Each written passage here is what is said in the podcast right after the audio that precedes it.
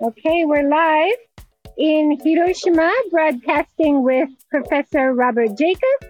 Thanks so much for talking with us, Bo. Oh, it's my pleasure to be here. Could you just give us an introduction about what you do? Sure. Uh, I'm a historian of science and technology, and I work on the history of nuclear technology and radiation. Uh, I'm a professor at the Hiroshima Peace Institute and the Graduate School of Peace Studies at Hiroshima City University. And what is, you usually do a lot of interviews with people around the world, uh, news networks. Um, tell us, what is the significance of Hiroshima's legacy for the peace movement or other industries around the world? There's, you know, there's a, a spectrum of legacy. Um, obviously, there's the legacy for people here in town of uh, the loss, the destruction that happened, the loss of family members, um, the destruction of community. This is a really, obviously, an essential part and a big part of how commemoration culture is here in Hiroshima on August sixth. Um, politically, it's uh, in some ways, it's very important because it's a, the entire world faced the possibility of destruction from nuclear weapons and still does. And so remembering what happened here on August sixth and the nuclear attack in Nagasaki on August ninth is a way to not lose sight of the risks and the dangers that we face and the uh, necessity that we have to to grapple with abolishing nuclear weapons, certainly limiting their immediate usability. Right now, there are over two thousand weapons that could be launched in five minutes. That's a danger for everyone in the world, no matter where you live.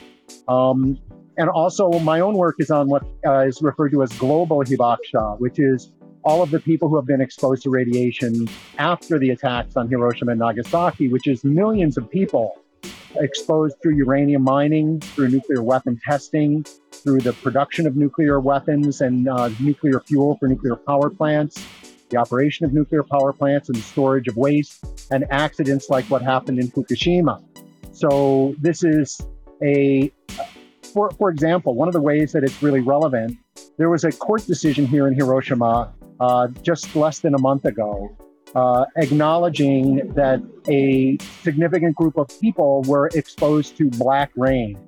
Um, this is fallout. This is the mushroom cloud that went up in Hiroshima. The mushroom cloud carried a whole lot of material up in it, and that mushroom cloud then drifts. And as it drifts, radioactive fallout comes down. And here in Hiroshima, those areas are called areas of black rain. Uh, rain brings it down in heavier amounts, and the rain was black because of the fires in Hiroshima. There was a lot of soot.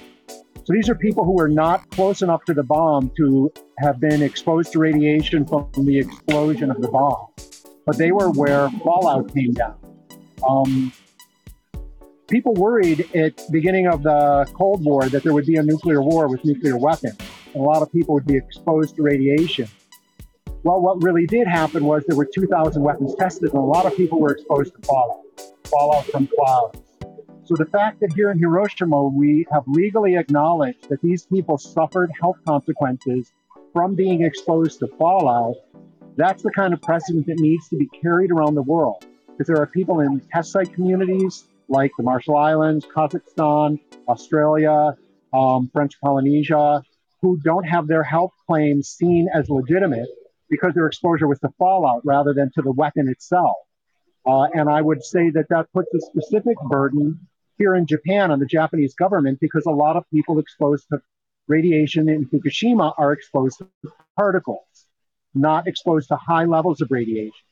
So we've now determined legally in Japan that that does cause health consequences. We need to then take that knowledge and that decision and apply it to other people who are suffering. And that's one of the ways in which what happened here in Hiroshima and the way we understand what happened in Hiroshima has applicability every day here in Japan and in many places around the world.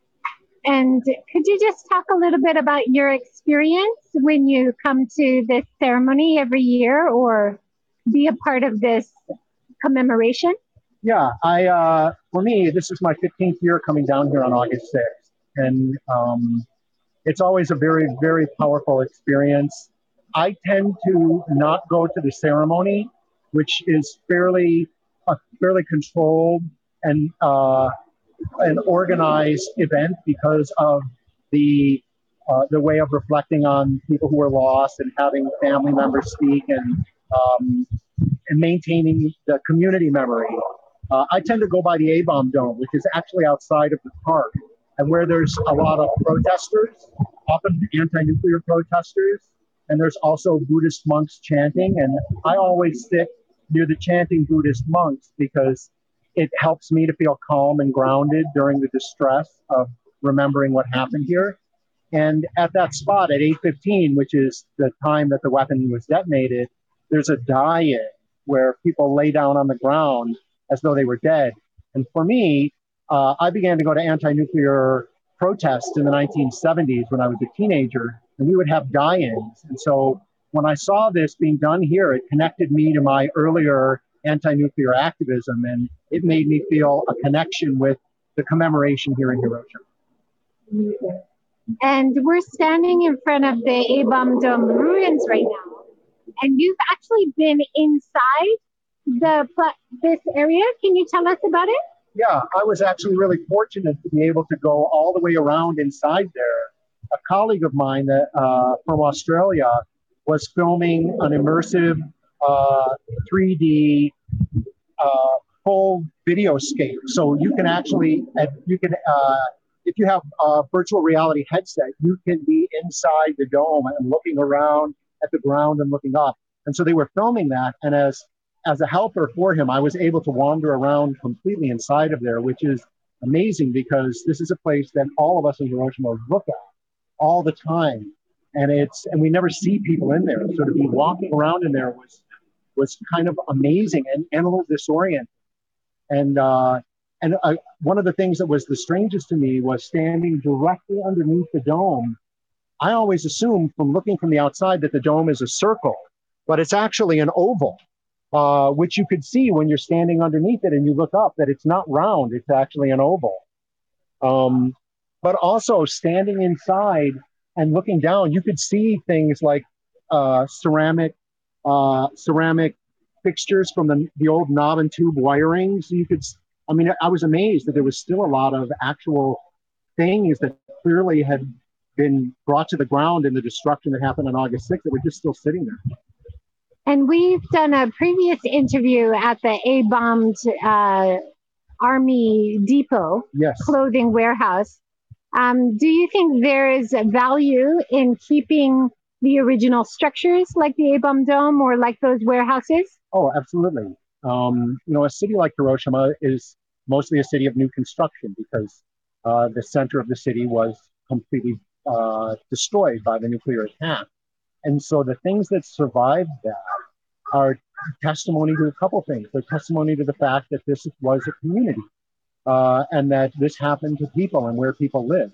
Uh, and the buildings that survived stand as witnesses to what happened and reminders of what happened.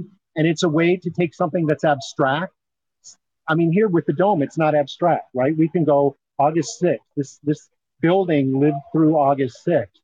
Most of the buildings around here are all built after August sixth. And so there's a way in which it becomes a memory uh, rather than a lived experience, rather than a tactile thing. So there's something about the actual things that were here on that day and being with them that give you a different orientation, a different relationship to that history than just knowing the story or hearing the story. And you have traveled around the world talking about peace and radiation and the effect on uh, local people from nuclear weapons or nuclear power. Um, how how is it being based in Hiroshima? Does that help your research around the world? It it definitely does, uh, and and in in a couple of odd ways. I mean, on the one hand, it's sort of like a passport, because you can go to any community and you tell them that you're based in Hiroshima, and every everybody in these remote communities knows this history, and they know that their history is linked to the history. So that gives me an easy legitimacy immediately when I'm talking to people who are suspicious of outsiders coming in to find out about what happened in their community. Um, so, and it's also, it's it's I always think of it as as the hub of of nuclear peace-oriented movements.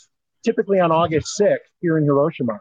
There will be people from the Marshall Islands. There will be people from Kazakhstan. People come from those places here, partly because their history is not remembered.